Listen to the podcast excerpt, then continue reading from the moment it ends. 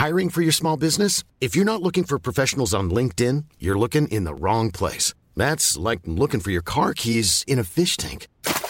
LinkedIn helps you hire professionals you can't find anywhere else, even those who aren't actively searching for a new job but might be open to the perfect role. In a given month, over 70% of LinkedIn users don't even visit other leading job sites. So start looking in the right place. With LinkedIn, you can hire professionals like a professional. Post your free job on linkedin.com slash people today.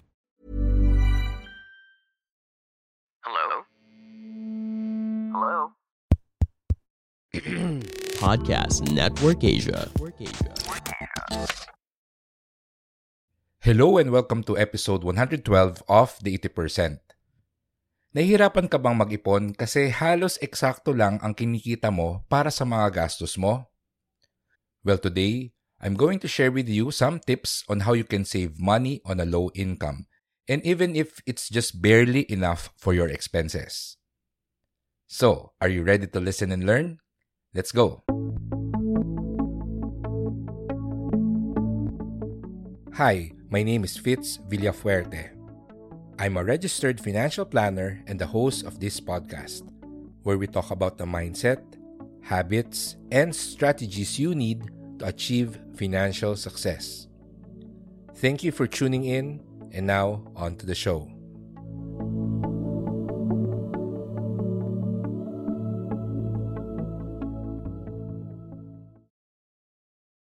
A lot of times, I hear people say that they really want to start saving, pero hindi nila magawa kasi enough lang daw yung kinikita nila dun sa mga panggastos nila.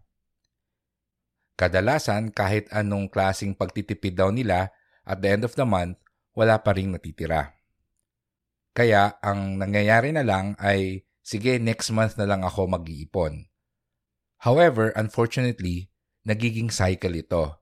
Meaning, buwan-buwan na lang pinipilit natin mag-ipon, pero wala talagang natitira, tapos aasa na lang tayo parati na, sige next month, sana makaipon ako. Kung ikaw ito, ano ba talaga dapat ang gawin? Ano ba yung mga magagandang strategies para finally makaipon ka? Meron akong 7 tips para sa'yo.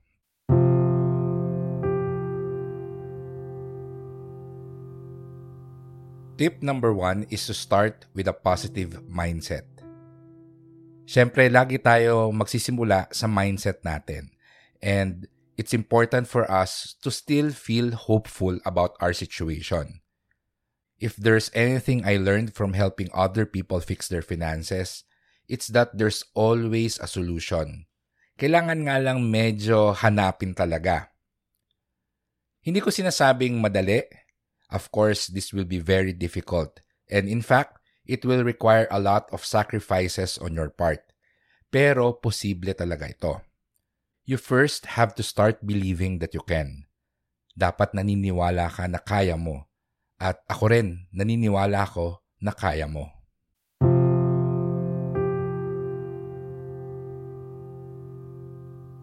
Tip number two, commit to always taking action. Wishing and hoping to start saving money is different from actually doing it. Nako, marami akong kilalang ganyan, no? Na gusto nilang magtipid, gusto nilang makaipon ng pera. Pero if you observe ano ba yung ginagawa nila everyday, ay makikita mo magastos pa rin sila, parang hindi naman talaga nag exert ng effort para makatipid. Kaya importante na meron tayong personal commitment meron tayong promise sa sarili natin na talagang gagawin natin ito at hindi lang natin to gagawin ng paminsan-minsan pero araw-araw nating pipiliin na maging matipid. Moreover, you need to realize that your financial status will not change overnight. Hindi ito biglaan. It will take months, even years, before you see significant results. Lalo na kapag nagsisimula ka pa lang, you are just establishing or learning the habit. Ang goal mo dito ay hindi makapag-ipon ng malaking pera, but simply to learn the habit of saving. Thus, it is important to make that commitment to yourself that you're in it for the long haul. Pangmatagalan na effort ito.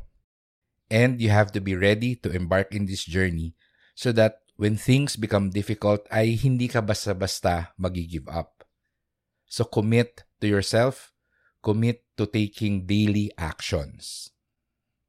Anong ibig sabihin nitong commit to taking daily actions? Makikita natin to sa mga araw-araw nating panggastos. Minsan may mga spending tayo or may mga expenses tayo na hindi na natin iniisip, subconscious na. Now is the time to be aware of what are the things that we spend our money on. And we have to be more critical, we have to be more meticulous kung saan natin ginagastos yung pera natin.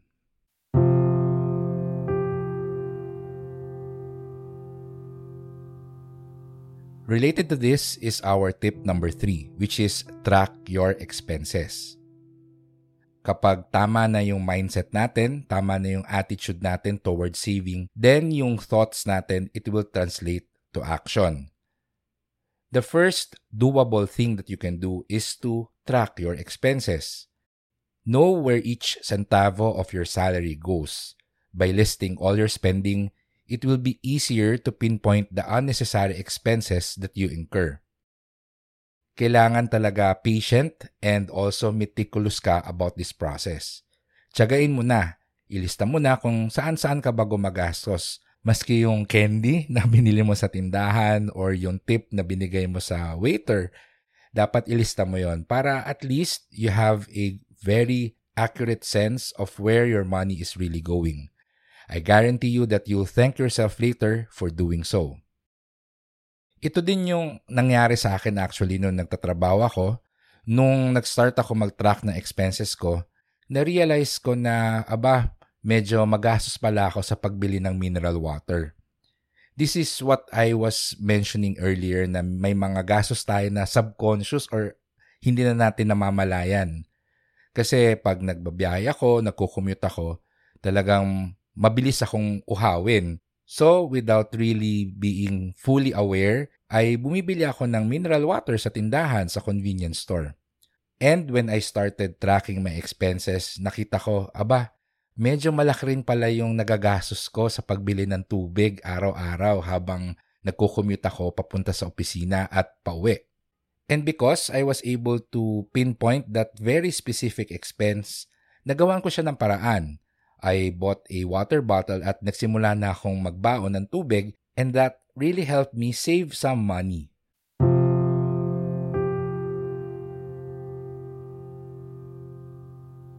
Tip number 4.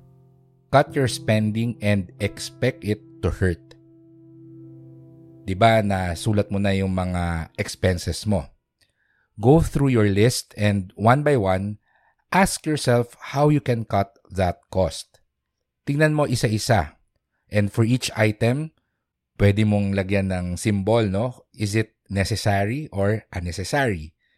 If an expense item is unnecessary, you can ask yourself, can I eliminate this or is there a cheaper or a more affordable alternative to this?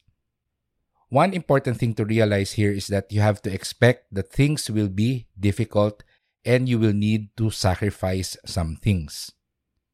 For example, yung isa kong kaibigan na nagtitipid, talagang nag-decide siya na ibenta na lang yung TV niya sa condo niya kasi syempre bawas din yun sa gamit ng kuryente. And also as an ultimate sacrifice, sabi niya, dahil talagang committed siya na makapag-ipon at mabuo yung emergency fund niya. For several months, hindi siya nag-e-aircon. Alam ko, syempre medyo middle class yung kaibigan ko kasi may aircon sa bahay. But para sa kanya, what I admire is the commitment to saving money. Talagang gusto niya makapag-ipon. Of course, every one of us have our own situation. Iba-iba yung lifestyle natin. And any effort that we can do to really minimize our spending, I congratulate you and I really commend you for doing that. The important thing here is to accept that you need to sacrifice some aspects some luxuries that you might have for the goal of being able to save money. Ang isa sa dapat mong tandaan dito ay yung sacrifices mo, hindi ito forever. Of course, kapag medyo nakakaluwag-luwag na tayo, when our personal finance improves, we can certainly go back to some of the things that we used to do and be able to afford some of the luxuries that we enjoy. For what it's worth, keep in mind that your life will become better in the long run when you've become financially stable. And as I've said, you can have those luxuries back when you start to earn more. So just keep your eye on the goal.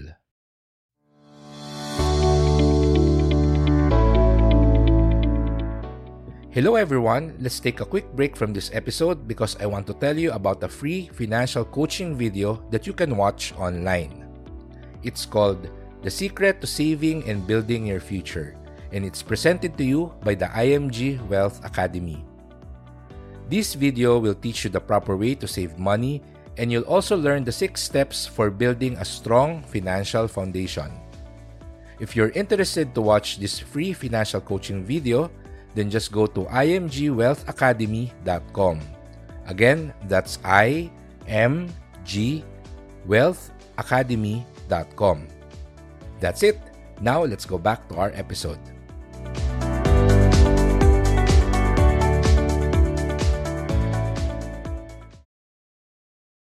Tip number 5. Find a way to earn more money. Lowering your expenses is just one half of the equation. Inuna lang natin kasi yung pag-minimize ng unnecessary expenses natin ay isa sa mga pinakamadaling gawan ng solusyon. Of course, when it comes to our cash flow, there's always the other side of the equation which is yung ating income. And kung talagang eksakto na lang yung kinikita natin sa mga gastos natin, then maybe ang solusyon sa ating problema kung paano tayo makapag-save ng money is to increase our means. Pataasin natin yung kinikita natin buwan-buwan.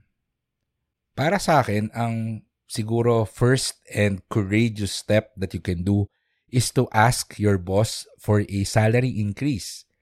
I believe there's no harm in trying and especially if you've been performing well in your work, then baka pwede kang bigyan ng salary increase. Malay natin, di ba? Of course, the usual advice that you'll probably hear is to use your free time in finding extra income. Dig deep into yourself and think of what you can do to increase your cash flow. Tap into your skills and available resources to help you find income opportunities. Siyempre, pwede tayong maghanap ng freelance work, pwede tayong maghanap ng second part-time job, and pwede din tayong gumawa ng home-based business. Ang pinakamadaling racket para sa akin, magbenta ka. Magbenta ka ng kahit ano Naalala ko yung isa kong office mate dati, nagbebenta ng chichirya sa office. Nagpaalam naman siya sa HR kaya okay lang. Kaya pag merienda time, instead na pupunta kami sa cafeteria or sa canteen, ay sa kanya na lang kami bumibili ng mga pwede namin kainin. Ako rin, ang racket ko noon, nagbebenta ng e-load sa mga office mates ko. Kahit na maliit lang yung kita, but still, that is extra income. Moreover, lalo na sa mga nakatira sa pamilya nila, pwede nating kausapin yung family members natin or yung household members natin kung ano ba yung pwede ninyong gawin together para maka-raise ng extra cash flow for the household. Madalas dito nagsisimula yung mga home-based business na eventually nagiging family business. So malay mo, this can be the start of something big for your family.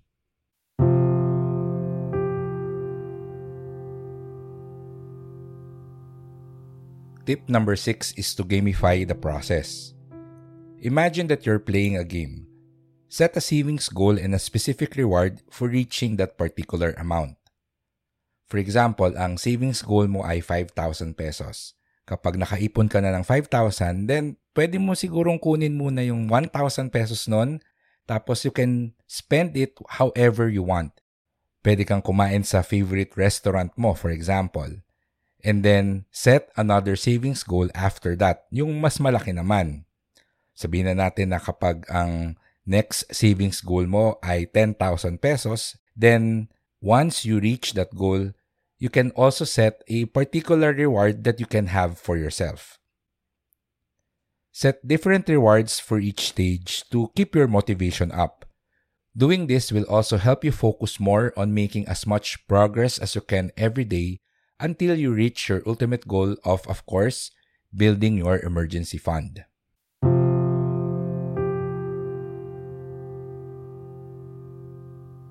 Tip number seven is to pay yourself first. This is one of the best ways to save money and madalas kong nababanggit ito sa mga ibang episodes natin. When you're already used to living off a specific budget, it will now be easier to immediately set aside a fixed amount during payday. You can also consider saving automatically by asking your bank to debit a specific amount from your salary every month. Minsan, kailangan mong kausapin yung HR ninyo. And minsan, yung mga bangko mismo, they can set this up for you. Maganda na gawing automatic yung savings para hindi mo na rin siya iniisip. So, kahit na maubos yung pera mo sa wallet or sa ATM, you don't have to feel guilty kasi nakapag-save ka na sa simula pa lang. Moreover, it goes without saying that you should avoid getting into debt during this time.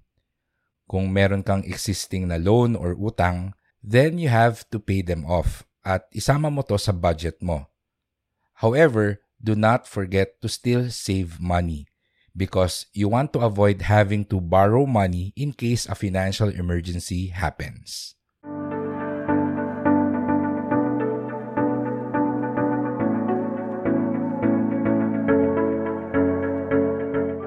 Saving money should be a lifelong habit. You're currently at the early stages of developing this habit, so be patient with yourself and never give up. I've met a lot of people who used to be exactly in your shoes. Ako rin dati ganyan din ako. I was living from paycheck to paycheck for many years.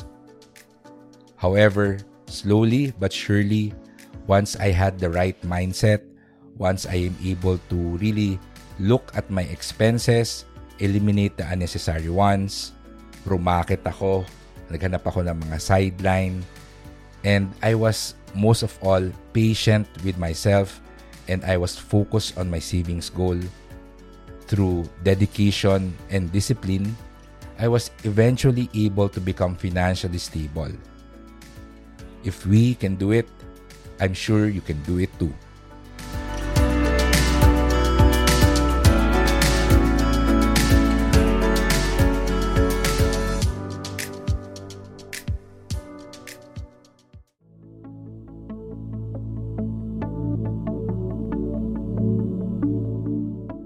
And that's the end of our episode. Thank you for listening.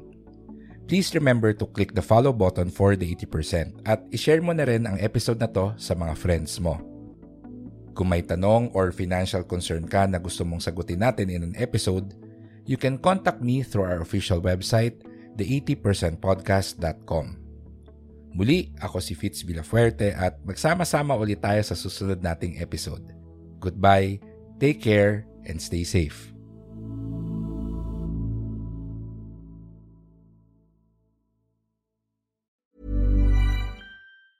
Planning for your next trip? Elevate your travel style with Quince. Quince has all the jet setting essentials you'll want for your next getaway, like European linen, premium luggage options, buttery soft Italian leather bags, and so much more. And it's all priced at 50 to 80% less than similar brands. Plus, Quince only works with factories that use safe and ethical manufacturing practices. Pack your bags with high-quality essentials you'll be wearing for vacations to come with Quince. Go to quince.com slash trip for free shipping and 365-day returns.